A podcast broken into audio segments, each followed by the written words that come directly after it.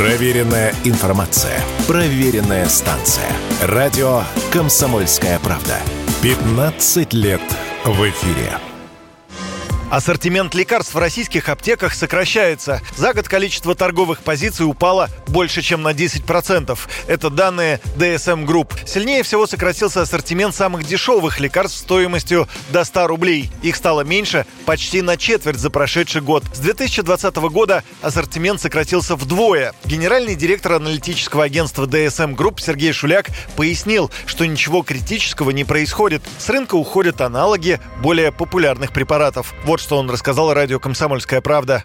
Прежде всего, ассортимент э, сокращается в генериковом сегменте. Что такое генерики? Это препараты, которые имеют свои аналоги. Дело в том, что российский рынок перенасыщен генериками, очень много различных заменителей, то есть препаратов с одним и тем же действующим веществом. А иногда доходит до абсурда. Приведу небольшой пример, я его люблю приводить. Есть э, диклофенак. И вот в России э, продается более 200 различных торговых наименований с данным действующим веществом, э, разной дозировки, формы выпуска, да, более 200. Конечно, это много. Какие-то торговые наименования этого препарата продаются хорошо, какие-то плохо.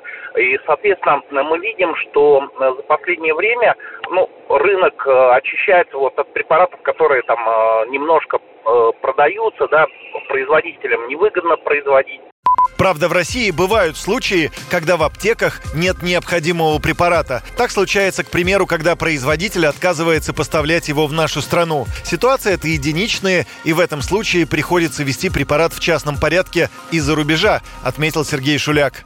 Врач подбирает замену, есть такая возможность. Действительно, есть э, возможность в частном порядке для себя привести а препарат. Э, законодательство Российской э, Федерации не запрещает привести себе из-за границы препарат в случае наличия рецепта, да, если он не входит в список, в российский список сильнодействующих э, препаратов, оборот который строго лицензирован. Поэтому остальные препараты, да, при наличии рецепта в частном порядке пациенты могут себе привозить.